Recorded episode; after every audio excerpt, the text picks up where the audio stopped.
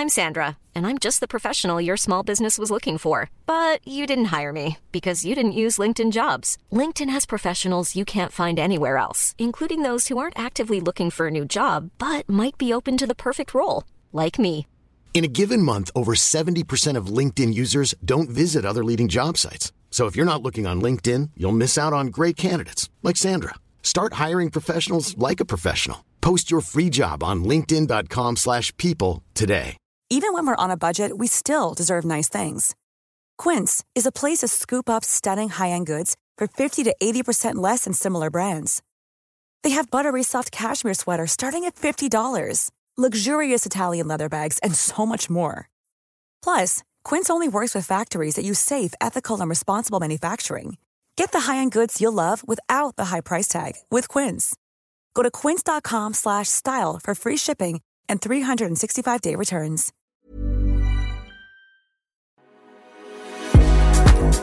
Hi there, welcome along to another episode of the High Performance Podcast. Another dose of motivation and inspiration to kickstart your week. Um, I really hope that you get a lot out of today's episode. It was a real pleasure for Damian and I to record this one.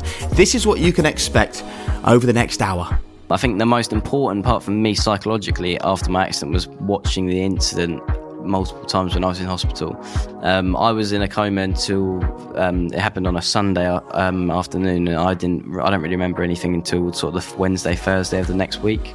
And watching the accident and kind of reliving that moment that happened so quickly to me that I didn't really wasn't able to comprehend it. It allowed me to sort of digest it all and move forward. Our guest today is such a special young man. Um, it's very apt, of course, that Lotus Cars are a car brand and they are our partners and our sponsors and our friends. Just a quick reminder that without Lotus Cars, we simply wouldn't be able to do this podcast. So if you can, please head to Lotus Cars across social media and show them some love. And you can also find us across social media as well. Damian is at Liquid Thinker on Instagram. I'm at Jake Humphrey. You can find the podcast at High Performance. And I'd love you to head to YouTube, type in High Performance Podcast, where you will see and hear exclusive content that you simply won't get anywhere else. Subscribe, hit the notification bell, and be part of the high performance community that is growing and growing over on YouTube. Right, let's do it then. It's time for this week's High Performance Podcast.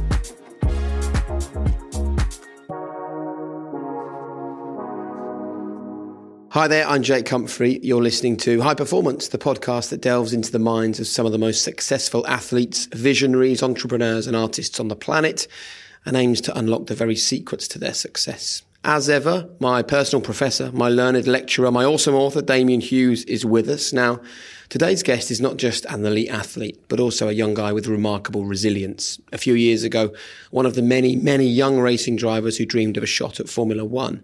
Now, one of the most recognizable figures in motorsports. However, his fame hasn't come as a result of some wins behind a wheel of a car, but due to a life changing crash. However, the way he dealt with the impact, returned to racing a few weeks later, and has continued to move up the ladder of the sport and carved out a TV career absolutely makes him a high performance individual. So, Damian, what are you most looking forward to learning about today? The thing that's really going to intrigue me about interviewing this particular individual is very much around the idea of that mental flexibility. So, when you talk about high performance, it, there's an old saying that you don't lose sight of your goal, but you sometimes have to be flexible about the route in which you get there. And I think this individual has uh, certainly had to find a different way to achieve his objective. So that's what I'm really to understand because he has done just that. He's still very much on the chosen career path that he had despite such a change to his life. So, welcome to High Performance. Billy Monger, how are you? Thanks for having me. First things first, right? We've met quite a few times. Every time I see you, big smile on your face, super positive, talking about all the good stuff. Like, is this real? Are you this positive all the time?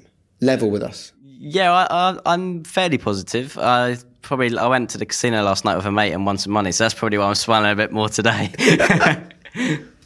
Love that. There must have been though, and still you may still have them, like periods where you just look down at where your legs used to be. For people that don't know the story, you had a huge crash a couple of years ago and you lost both of your legs in that incident.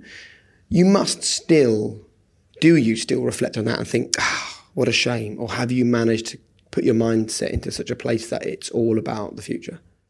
Um, obviously, there's moments where like something will frustrate me, and I'll sort of look down and be like, "That's maybe the reason why I can't do something in the same way I used to do it." And it's just more more than often, it's the small things that like get on your nerves, like because of what the sort of the fact I'm an athlete and I compete in motorsport. Um, I think a lot of us think of ourselves in sort of, sort of like kind of superheroes in some sense, like any athlete, like we're doing living our dream. Like it's almost like a sort of virtual reality in some aspects. It's not like you're not doing a real nine to five, five job. So then when little things like that you can't do or you have to think about in a different way to do, uh, it can get on your nerves a bit. See, I would imagine if I was you, it'd be the opposite. Like when you've been through such a big moment, I wouldn't let the little things piss me off because I would just be like, I know how fragile life is. I'm not going to let that annoy me. Well, there is that. And I mean, in the grand scheme of things, in general, like you say, I'm quite a happy, chilled out person. I don't normally let things get to me, but it's obviously everyone's going to have those sort of that sort of those brief cracks. Like uh, when, Billy? Sorry to interrupt, but when? So if something as simple as like I'll be I don't know, trying to get to a, a, meeting or something, and I'll be getting out of a car, and because my ankles don't have any flexibility in my legs now, I'm trying to get out the car, and it's all of a sudden you're getting a bit bit flustered because you can't get out of the car and stuff like that. Like it's just really simple things, but not that would play on my mind. It's just like that's just my reality. That's day to day life for me. That some things are harder. My life in general is harder day to day in terms of the small things, rather than actually me as an athlete and a racing driver. When I'm out in the car, I'm doing what I enjoy, and it's a lot. So if from the outside, you wouldn't be able to tell I'm doing it in a different way, and from what, what situation I'm in. So when you're behind the wheel of car, is that when you feel most like the old Billy? Not necessarily most like the old Billy. I mean, I've definitely adapted and changed as a person because of my accident, but there's definitely, I think, in general, my character is the same as it was before. It's probably where I feel most comfortable within myself, probably, just because I've done it since I was seven years old. I spent more years behind the wheel of a go kart or a racing car than I have not. So that makes up a huge proportion of my personality and who I am as a person. So when I'm out there doing it, I don't have to answer questions about obviously having the accident and stuff like that. Because um, a lot of people like to ask questions, obviously, about my accident and how I've changed and and stuff like that. But in general, in my head, I'm still the majority. I'm the same person as I was.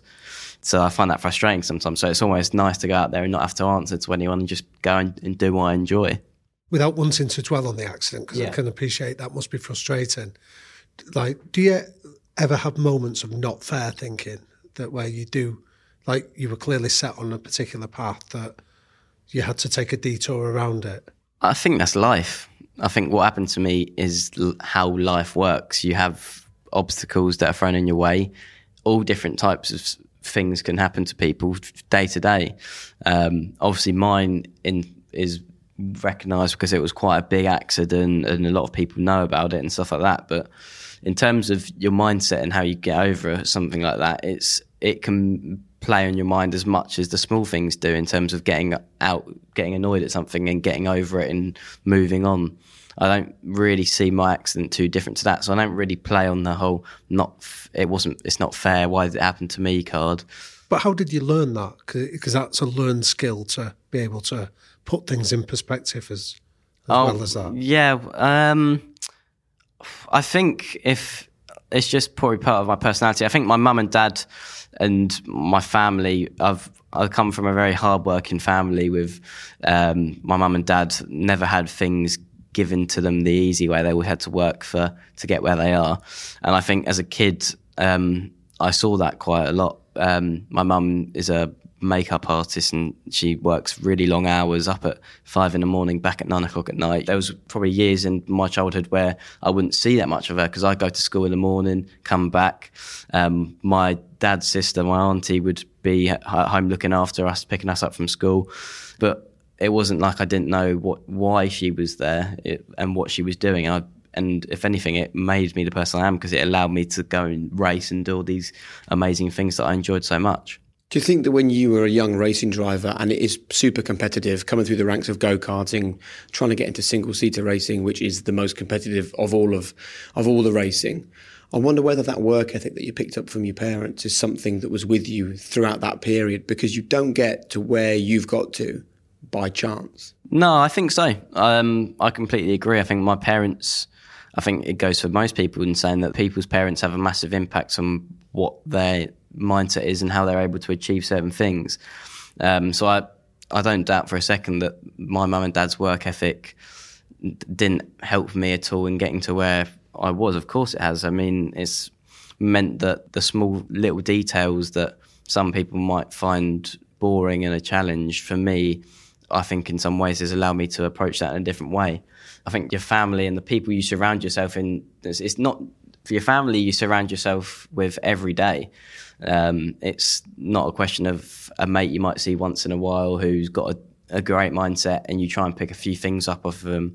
It's just natural with your family that you kind of become the person and have the same character as the people you constantly surround yourselves with. So, how did they handle this change in direction? So, the accidents happened.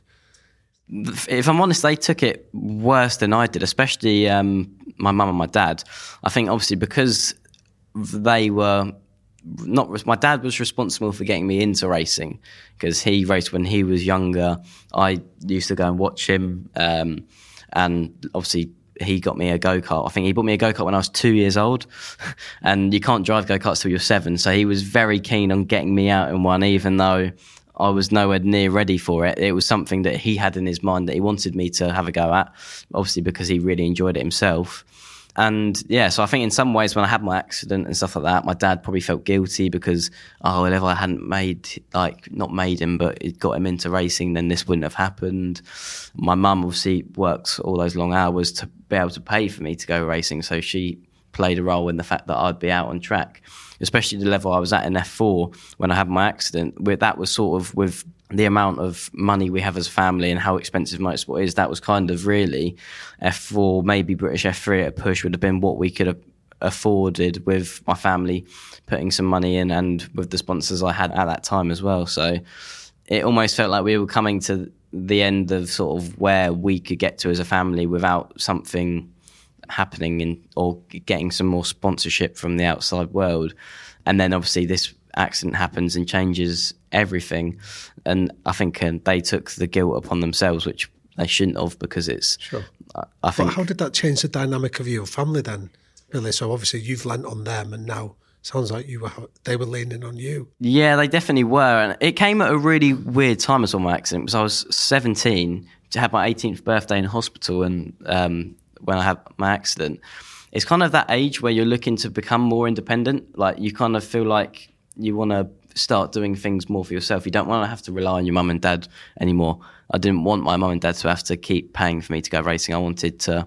It was getting to that stage where I wanted it to be raised through sponsorship. I wanted to become a professional and sort of leave the nest in that sense and kind of figure out exactly who I am as a person. So, in that sense, it was really difficult to deal with in terms of the dynamic of the family because my mum and dad obviously had looked after me and helped me all the way through the ranks, and they wanted to continue to do the same for me. Well, there was sort of a bit of a rebellious part of me that was like, "Mum would try and push me up the path in the wheelchair," and I'd be like, "No, I can do it. I can do it." It was like I wanted to take on responsibility for my life and going forward, but obviously having an accident like that means that some of your independence is taken away. You're never going to be grateful, right, for having an accident where you lose your legs. But I wonder whether you are grateful for the fact that apart from the injuries, the accident brought you profile. The accident linked you up with Lewis Hamilton. You ended up at Formula One races with him as a mentor for you.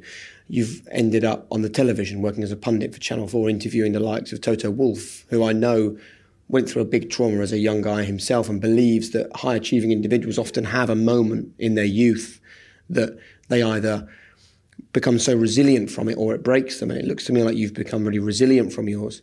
So, in a kind of strange way, you talk about the accident happened at a time when you were outgrowing the system you were in at that time, which was being funded by your parents. And it's actually the accident that has moved you into a whole new space that you might never have got to without this terrible crash. Yeah, for sure. I mean, at the time of the accident, that's not what you think of. I didn't necessarily see it as the end of my world sort of thing because like you say there was some part of me that wanted to move on from where I was. But now looking back at it now I have perspective on what my accident the opportunities that have come from my accident. There, there's there's definitely a lot of silver linings to the story and how I had my accident and what I've been able to achieve since then. I think the most impact in terms of having it on me physically obviously the impact is obvious, but mentally and how strong, um, how much stronger I am, I think I think mentally now is where I see the real benefits from the accident itself. Explain that a bit more. So, just like in terms of my mindset, like, like I say, the small things get on my nerves um, sometimes, but it's I think sometimes people like to get caught up in things that don't really matter, and as much as I still get annoyed as much as the, the person next to me, I think I'm able to deal with it a lot quicker.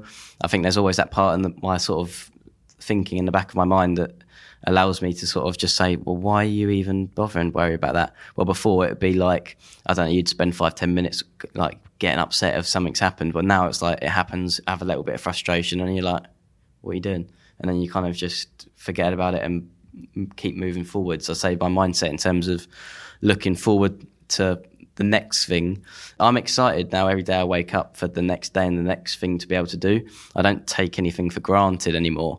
Um, and I think that's probably um, massively down to my accident and the mindset change. You've touched on this idea of resilience that you must have had before the accident and you've required it post accident. And one of the things that often intrigues me about resilience is they talk about a concept called pre-mortems, where if you anticipate problems, you can deal with them a lot better when you face them. But you've had to learn this post-mortem, post an accident like that. So did you get any help in making that transition? So hard to say. I think, like you say, you can never plan for anything like this, but what happened to me. To be honest, like you say, I think there was really no my mindset, like I say, has changed. So in terms of what I, how I deal with problems and stuff like that, I don't really like to. I don't think too far ahead. Really, I like to just think day by day and just think of the sure. next opportunity. I never really like to. Everyone always asks me, "Oh, what you show your goals to get to F1 and the next how many years is it going to take you to get there?"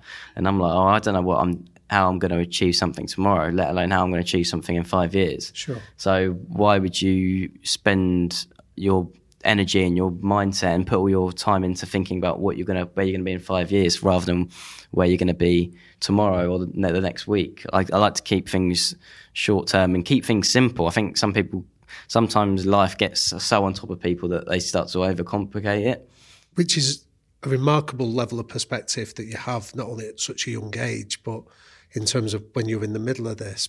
And I can imagine that you've been given a lot of support in terms of physical rehab to be able to learn to walk again and use the limbs. But how much help did you get psychologically to make that transition? See, I'm a typical stubborn bloke, racing driver, uh, had my accident. Um, I think the most important part for me psychologically after my accident was watching the incident multiple times when I was in hospital. Obviously, it was broadcast live on ITV4, so instantly things start popping up on YouTube, stuff like that. Um, I was in a coma until um, it happened on a Sunday um, afternoon, and I didn't. I don't really remember anything until sort of the Wednesday, Thursday of the next week. Um, from obviously being on the morphine and stuff like that, you don't really remember a lot. And watching the accident and kind of reliving that moment that happened so quickly to me that I didn't really wasn't able to comprehend it just allowing myself time to realize, okay, there was nothing I could have really done there. What happened happened. It allowed me to sort of digest it all and move forward. Well, my mum and my dad didn't watch it. The, the thought of watching the accident would like make my mum and dad terrified. And I, I think uh, it's just about, I guess, kind of facing up to your fear in that sense. I didn't want my accident to become a fear and not addressing it and treating it as this horrible thing that had happened to me and leaving it there rather than just looking at it for what it was, which was a an accident. So you've not had any counselling, no professional help mentally. So this is where I was going to lead on to it. So obviously I was a stubborn racing driver. Uh, my mum was always upset about the accident and stuff. She'd always go to we'd go to prosthetic meetings and they'd um, with my um, physios and stuff, and they'd say this is a lifelong thing. You were going to see a lot of you. It's not as simple as get your legs and you're off, and you don't have to see anyone again. Your legs will change shape. You'll have to be back here, and I think that was quite daunting for my mum. Um, obviously, she's a protective parent. She wants the best for her kid, and I think she was kind of probably at some point of her mind thinking that it was going to be Bill gets his new legs, he starts walking again, and that's it game over. He's back to how he was before, which obviously isn't the case. That probably took her longer to digest than it did me. But I probably went about six to eight months before I spoke to anyone about it. Um, it was offered to me through the NHS and stuff like that. I'd always say, "Oh no, my mum." Speak to my mum. My mum's a bit fragile at the minute. She doesn't really know what, how to deal with it. So she she spoke to people about it quite early on, but because I'd seen the accident and because I was okay with it, it was like, no, I don't need to see it. I'm I'm fine. I'm ready to move on. It wasn't until sort of like like I say, six to eight months later, you start living life properly and things that are completely surreal when you're learning to walk in start becoming more normal, and then you find these frustrations. So I, I have had counselling since then, um, and it has benefited me definitely, but yeah, it didn't come as something I naturally wanted to do at first. So, if there was anyone listening to this podcast that is facing their own frustrations, their own setbacks, what what advice would you say, having lived probably one of the most extreme setbacks is possible to think of? What lesson would you share with them? I think we all think we're super strong individuals mentally, and we all think that we're capable of taking on the world by ourselves in some aspects. But I think that it's not necessarily the only way to do it. And I think that in actual fact, particularly for me, my strength and my story came from the strength of others around me. And it wasn't until I allowed that sort of same principle to be put into me in terms of speaking to other people and that that and that side of things that I really felt that I got over my accident. Obviously, in my head, I was super strong. I'd seen it; it didn't bother me. That was me done, like ready to take on the world again by myself. But I think, if anything, it's made me stronger from talking to other people about my accident. And for me, it was actually about talking to people that I didn't know. So obviously, the psychologists and stuff like that that I've spoken to, didn't most of them didn't know my story, anything about me. They just were dealing with me as an individual as I was now, which was good for me because all the people around me knew me as Billy before, and they could see the changes that had happened in my mindset and stuff afterwards. So it was hard for them to probably get kind of communicate with me properly because they didn't know how to approach it. Well, if you speak to someone completely new, they take you as they see you in, in front of you. And what do you remember the professionals saying to you that you thought, bloody hell, that's good advice. I hadn't even I hadn't even considered that. That's really helped me. There wasn't there was never one thing in doing this sort of having the psychologist and stuff like that, never well, wasn't really one thing that kind of was like the magic light bulb moment where I went, okay, yeah, now I'm okay. Because people often expect that from psychology, yeah, yeah, don't they? They're they're anxious, they're depressed, they're not happy, they want to go see someone and walk out. Yeah, like a new person. Bullet, yeah, yeah, really, really didn't work like that for me. It was more about talking to someone who had no preconceptions of who I was before, if I've changed, if at, at all from my accident and more just just talking to someone and it's, it's so hard as a, an individual to kind of expose your weaknesses to people. Um, everyone wants to portray themselves, especially in our society now. I mean, uh, I know I'm guilty for it in some aspects So, you know, the whole Instagram thing. Everyone wants to put up their best pictures of themselves and they don't want to make themselves look inferior in any sort of way. Um, and it was quite nice to go to someone and not have to worry about putting those walls up and just allow yourself to be exposed. And I think that was kind of how it worked for me and how I was able to then realize that it's okay to be like that. It's not, you don't have to, everything doesn't have to be perfect every day and of every minute um, for you to be okay. Like people have down moments, it's normal. It sounds like you're very driven and very clear, clear focused before your accident. And now you talk about learning this vulnerability and the ability to open up and rely on others. How has that impacted you professionally? Um, so obviously, as a, a sportsman, as an athlete, I think everyone is, is exactly the same for athletes as it is for normal people in the sense that they they want their competitors to see them as this ultimate. You are not going to beat me. I have no weaknesses. Um, and while while you think you have no weaknesses as an athlete, is probably where you're at your weakest because then you can't open your mind and see where you actually are weak and where you can be better. So I think for me, I, I'm, I'm now able to deal with situations where I've not done a, a good job rather than blaming it on other situations and other factors, I'm able to quite look at it, I think, in quite a sort of open manner and actually be able to sort of assess what I'm doing right and wrong better. Selling a little or a lot? Shopify helps you do your thing however you cha-ching. Shopify is the global commerce platform that helps you sell at every stage of your business. From the launch your online shop stage to the first real life store stage, all the way to the did we just hit a million orders stage. Shopify is there to help you grow. Shopify helps you turn browsers into buyers with the internet's best converting checkout. 36% better on average compared to other leading commerce platforms because businesses that grow grow with Shopify. Get a $1 per month trial period at shopify.com/work. shopify.com/work. Even when we're on a budget, we still deserve nice things. Quince is a place to scoop up stunning high-end goods for 50 to 80% less than similar brands. They have buttery soft cashmere sweaters starting at $50, luxurious Italian leather bags, and so much more. Plus, Quince only works with factories that use safe, ethical, and responsible manufacturing. Get the high-end goods you'll love without the high price tag with Quince.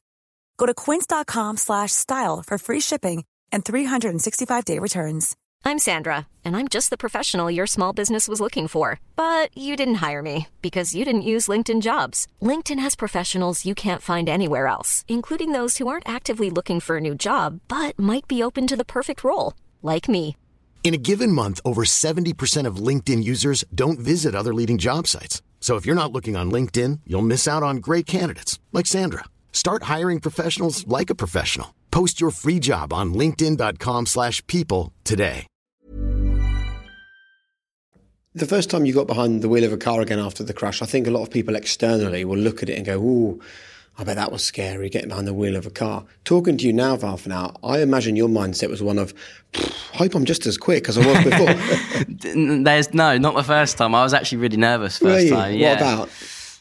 It was just so. It, it was all surreal. It happened. I got back in a car eleven weeks after my accident, so I still had like um, forty pins in my leg. Where This my comes back to you were. wanting to show no weakness in the early days, though, doesn't that's it? That's what this is about. Very this is like, I'm fine. I, I, I'm a racing driver. I'll just Yeah, the to work. opportunity came up. To, do you want to get your license back? Who offered you that? So it was a guys um, um, with um, Team Brit, they're called. So they help. They do a lot of stuff with um, the army guys, veterans that Oh, have right, lost yeah, limbs and stuff. And so they have all these. They had all these hand controls already designed for people in the same situation as me.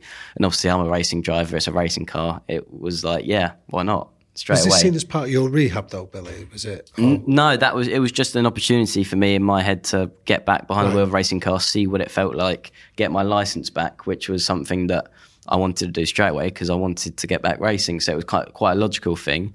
Um, but yeah, like you say, it was that it was 11 weeks after my accident. In hindsight, I don't know whether I was fully prepared for it, but I managed to go out there and do the job, enjoyed it, or started to enjoy it. I was nervous at first, um, but yeah, it was definitely my mindset at the time was definitely of that how I was before in terms of I have no weakness. I'll go back out. I'll get behind the wheel. Everything will be as it was before.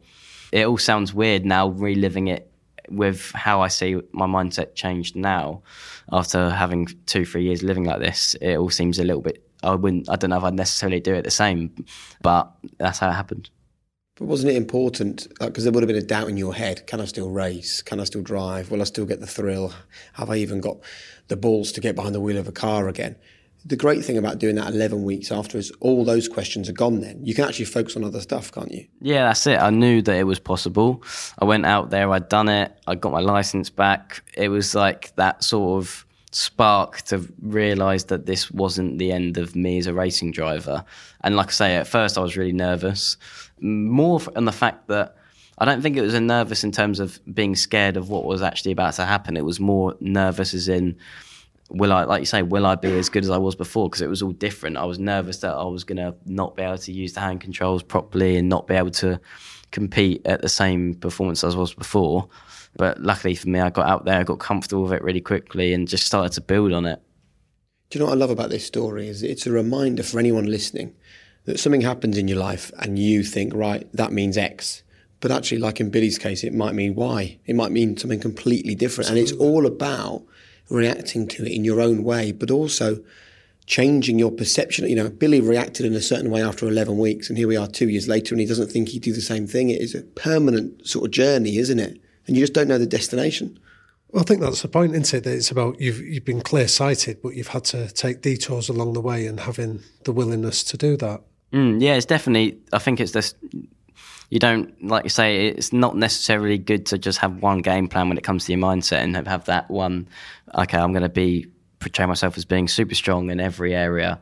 Probably a lot of really, really top athletes in some ways that they have to have some of that mindset. You can't lose that all and start to to thinking that you have to change everything it, that you do. You have to kind of it's more about being open to the things you are good at and keeping them the same and learning how to adapt the things you're not. So, how would you describe yourself now, then, Billy? So, before the accident, I'm going to second guess it would be you're a driver. Mm-hmm. How would you describe? How's your identity well, shifted now? I'm still a racing driver, and that's still what my focus is in terms of. That's what I love to do the most, and with my with how my accidents changed my me as a person and knowing how short life can be like i could not be here now and not be able to live these amazing things i'm doing now. So because i love racing the most out of anything that's what i spend all my my energy and focus on. Beforehand it's quite a selfish pursuit in many mm. ways. It's for you and your family yeah. and the people around you whereas do you feel any responsibility now that you're a role model to young people or that you're an inspiration to others. Does that carry any weight for you? Yeah, that was something I really struggled to deal with when I had my accident. That whole all of a sudden people know who I am, people are following my, my story. People were saying, We really hope you get to F one and stuff like that. Like I was seventeen years old, like it and I was going through a traumatic experience and all of a sudden I'm becoming people's role models. People are messaging me saying, Oh, my kid looks up to you, you really inspire me and stuff like that. It's just like so hard to get your head around. I don't think anyone ever, even like top athletes that go on to achieve amazing things, I think that's something that, like you say, it's in the selfish nature of being an athlete that you don't think about anyone else apart from winning and being an athlete. I don't think anyone ever really grows up to be a out and out role model for other people because why would they? Like they, most people have to focus on themselves first before they can learn to give back to others and that kind of thing. So I, uh, in some ways, I'm still conflicted with that being that role model. But I just try to be myself with it now. I don't try and be anything I'm not. So, I, like I say, I am a racing driver. Yeah, that's who I am, really. So, in terms of my character and who I am, I don't pretend to be anything I'm not. I'm just quite, I'd say I'm quite an authentic person. If I asked you to give yourself a mark out of 10 for how happy you were before your crash when you were a single minded young guy just wanting to race, what would you have given yourself? I'd probably give myself the same mark as I give myself now. Really? Yeah. That's very interesting. Because it wasn't that I knew all this stuff and I was ignoring it. I hadn't experienced trauma, real trauma in my life. I hadn't gone through all the experiences I've gone through. I think people learn in life through experience. And I think as much as I'd like to say that it'd be easy for me to say, oh, yeah, I'm happier now because I've learned all these things and I'm a better person or whatever.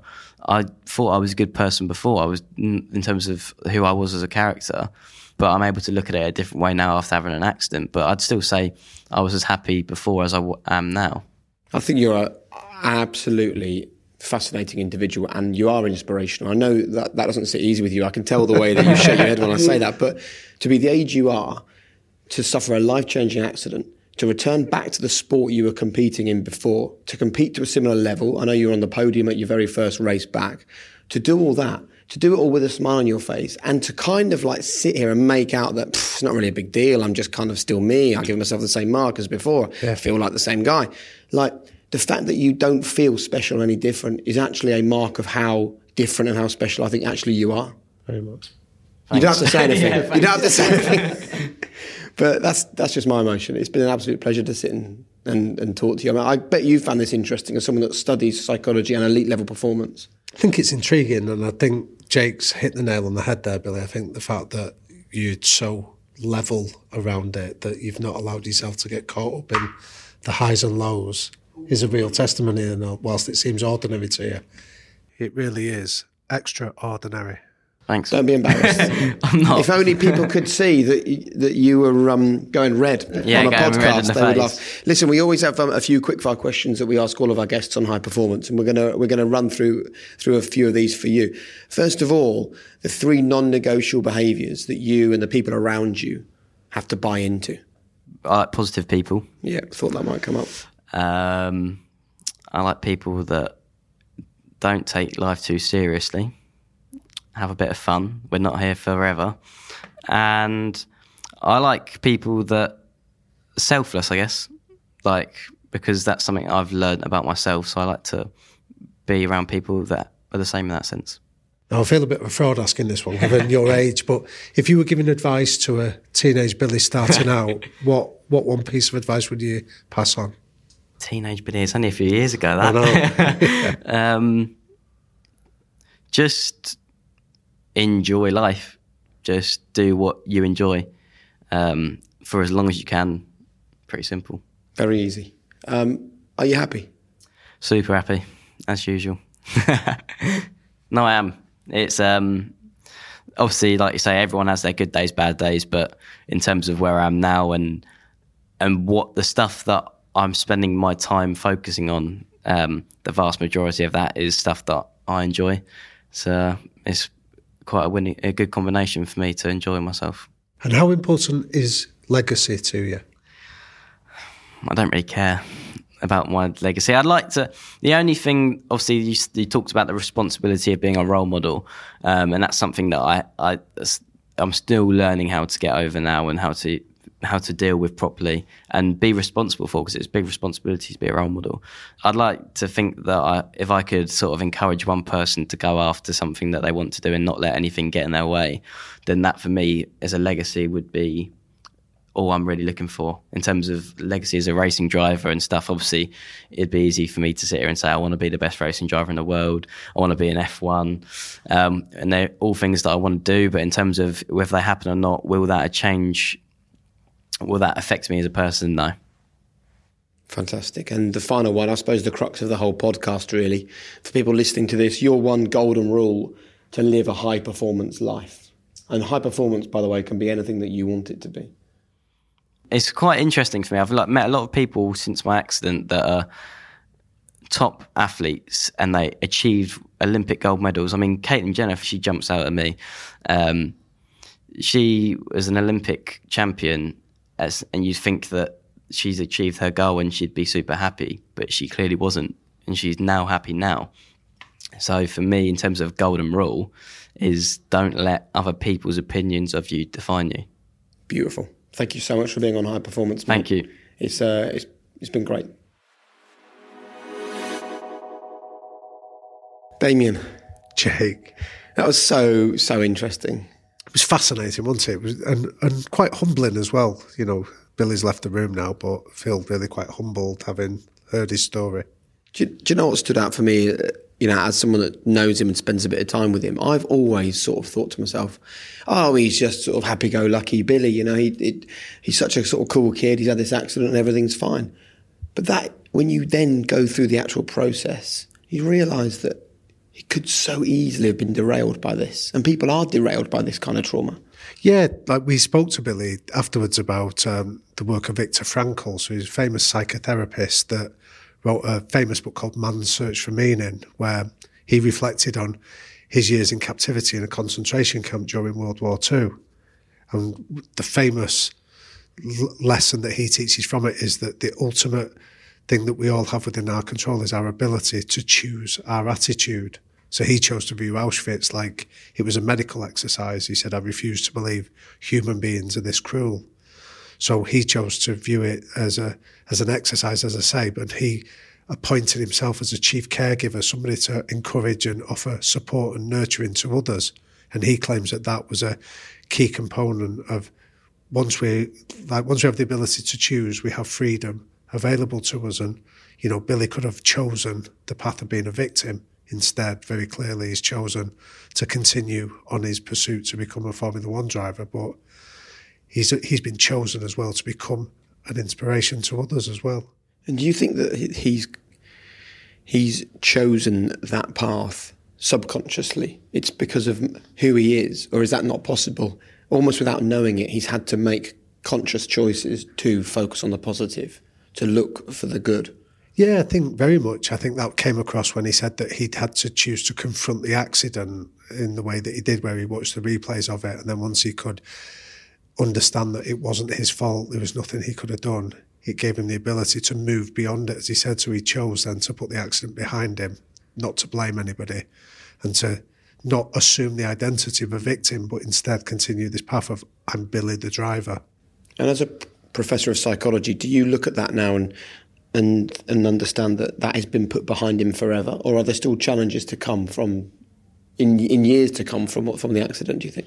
I think what he was saying is even in the year, I think that he had this idea of he was in, uh, invulnerable for a period afterwards, and then I think as the day to day challenges and frustrations come, he will he still has to learn to manage that, and I'm sure as he as he gets older, those challenges will just take I'll, I'll change shape, but they will still be there.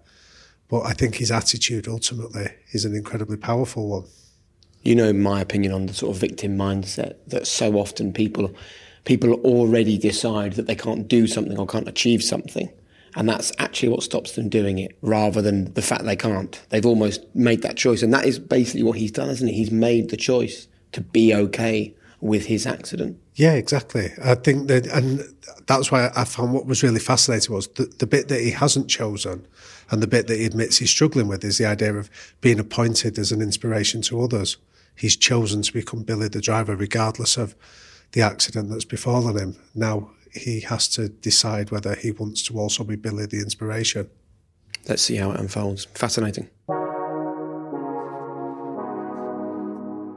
Well, Damian, the reaction to last week's episode with Sir Clive Woodward has has been incredible, and I think that once people hear that honesty and that reflection and that positivity from Billy Monger in today's episode, they will be uh, they'll be just as compelled to go and make their own lives as positive as possible. Yeah, definitely, Jake. It's one of my favourite interviews that we've done, uh, and it's probably the one that I've shared uh, with young people, especially people that are facing difficulties, uh, tough times, or their own particular uphill struggle.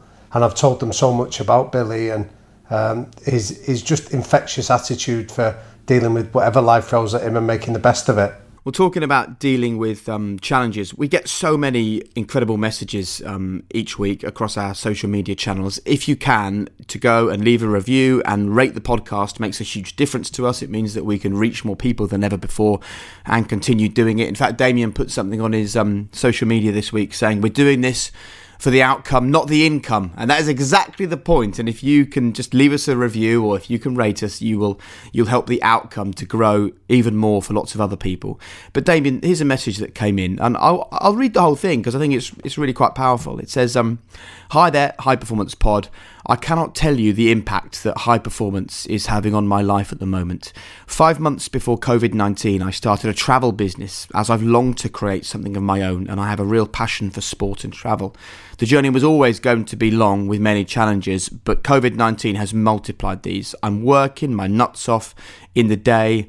I'm planning for when the world can travel again at night, and I've also found work as a security guard at a student accommodation residence just so I can bring some money in to the family home. I listen to the pod on the drive to and from my job. It fuels me with ambition, resilience, and knowledge, and I know that as hard and as tough as it is now, it's about staying passionate, rolling with the punches, with being ready for when my venture will eventually start to lift off.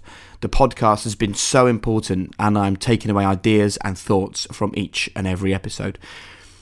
It gives me goosebumps just reading that out. Yeah, bloody hell, yeah, definitely. I think it's quite humbling to know that uh, we that people are allowing us to accompany them, whether it's uh, on their morning runs or whether it's driving into work or in their dark periods that they're allowing us to keep them company just feels a real privilege. So that's, uh, yeah, like you say, it's goosebump moment stuff. And I think there's a school of thought that you can't make big life decisions based on a podcast. Of course you can't. It's just a podcast. It's a couple of guys talking to, to someone. But you absolutely can. Because it doesn't matter where you get your inspiration from. Actually, what matters is you, your decisions, your self belief, whether you get it from us or from your wife or from a psychotherapist that you go and speak to. It's the belief that matters. Absolutely. I think that what we're trying to do is just open up avenues, uh, of whether this is avenues of thinking, whether this is avenues of conversation, or whether just avenues of what's possible in somebody's life. And I think that if it can act as a catalyst for somebody to have those thoughts and then, like you say, take the action to go forward on the back of it, you know, change is possible, and hopefully that we can play a small part in people's decisions to to make those changes. Uh, thanks very much to TMW51 saying interesting insights into the World Cup winning coach Sir Clive Woodward's methods, especially teamship. The teamship conversation was a, was really um, impactful for a lot of people. Um, we've got another message here saying this is the best podcast out there. I look forward to a new release every Monday. I've listened to every single episode. I love Clive's relentless attitude to learning, which inspires me to continue my approach of studying. And actually, Sir Clive shared the podcast on his LinkedIn account, Damian, and on it he said, "It's a pleasure to be on the pod. I'm really enjoying all the other episodes." And he used, you know, hashtag never stop learning. And I think that is also a key thing for people. We are we're talking to leaders and people who have changed their world, and they've done it through making mistakes, through struggling, through failing, but all the way through that taking the learning. Definitely, I think that's something that um, that is a common attribute of uh, of all these guys that they don't get fixed in a certain way of operating and then assume that they've got all the answers. They're always open to new ideas, new th- new ways of thinking, and you know it's been really interesting that the amount of our guests that we've had on that have listened to previous episodes and uh, can tell us which ones that they got real value from. That it's almost like a a virtuous circle of learning what we're trying to do. We're, we're sharing insights from high performers that other high performers are taking and coming on and telling us how they've applied it. And we love doing the pod. We love doing it for free. We love making it as accessible as, as is possible. Um, to enable us to keep doing it, though, we would love you to rate the pod, to review the pod wherever you get your podcasts. Um, tell your friends about it. Share it on your Instagram stories. Share it on your fleets if you have them on. Or is it fleeks? What is it? Fleets or fleeks? Damian, you'll know. I knew. so these are like um, they, I think they're called fleets. Yeah, they're called fleets. It's like a quick tweet. A fleet. Oh, I don't know. Right. You don't know about that. oh, this? sorry. Yeah. right, Damian. You know how we talk about uh, a life of constantly learning. this is this, this is, your mission this week. Yeah, a fleet. Oh right. Yeah, okay. Go and do. I want a fleet. Um, well, before you fleet, you need to tweet. So you need to, you need to get onto you need to get onto Twitter at some point. Um, but look, whether it's a fleet to tweet, um, an Instagram story, or a post on your Instagram feed, if you can share um, your thoughts at home about the High Performance Podcast, I can't tell you the difference that it makes. Once again, subscribe, hit the notification bell on our YouTube channel. Just search for the High Performance Podcast. Check out highperformancepodcast.co.uk. And although he's not on Twitter, he is on Instagram, and you can find Damian at Liquid Think think. Uh, Damian, I'm going to ask in a moment for your little message for people to carry with them over the next few days um, until the next episode. But what I would just say is, you know, we continue here in the UK anyway to be in a lockdown situation. The High Performance Podcast, please don't get this wrong. And please, if you speak to people about it, explain it to them. We are not just talking about successful people and their successes we are sharing the whole journey from the difficult stuff, from the challenges, the failures, the lessons that they learned. Um, we're not just putting successful people on a pedestal and making other people feel bad because they've done so well. We are telling all of you at home that everybody struggles, everyone has doubt, everyone has challenges. We're all in this together and we'll all come out of this together. Um, Damian, your uh, final thoughts for the week ahead? Yep, inspired by Billy Monger. Uh, it's not the fact, it's how you react. Wonderful. Damian, good luck getting your fleets sorted out. And uh, I'll see you next week, mate. See you later, mate. Thank you. Thanks so much, top man. Uh, a big thanks as always to Damian, of course, for his hard work on the podcast. To Will O'Connor, who is the oil that keeps the cogs moving. Um, to the brilliant Finn Ryan at Rethink Audio for his hard work on this as well. Um, and more than that, to all of you for talking about, for sharing, discussing, and enjoying the podcast. It is developing such a momentum um, and such a movement. We really feel like we're creating something special, and that is totally down to you. So thanks very much for being part of it and have a brilliant high performance week.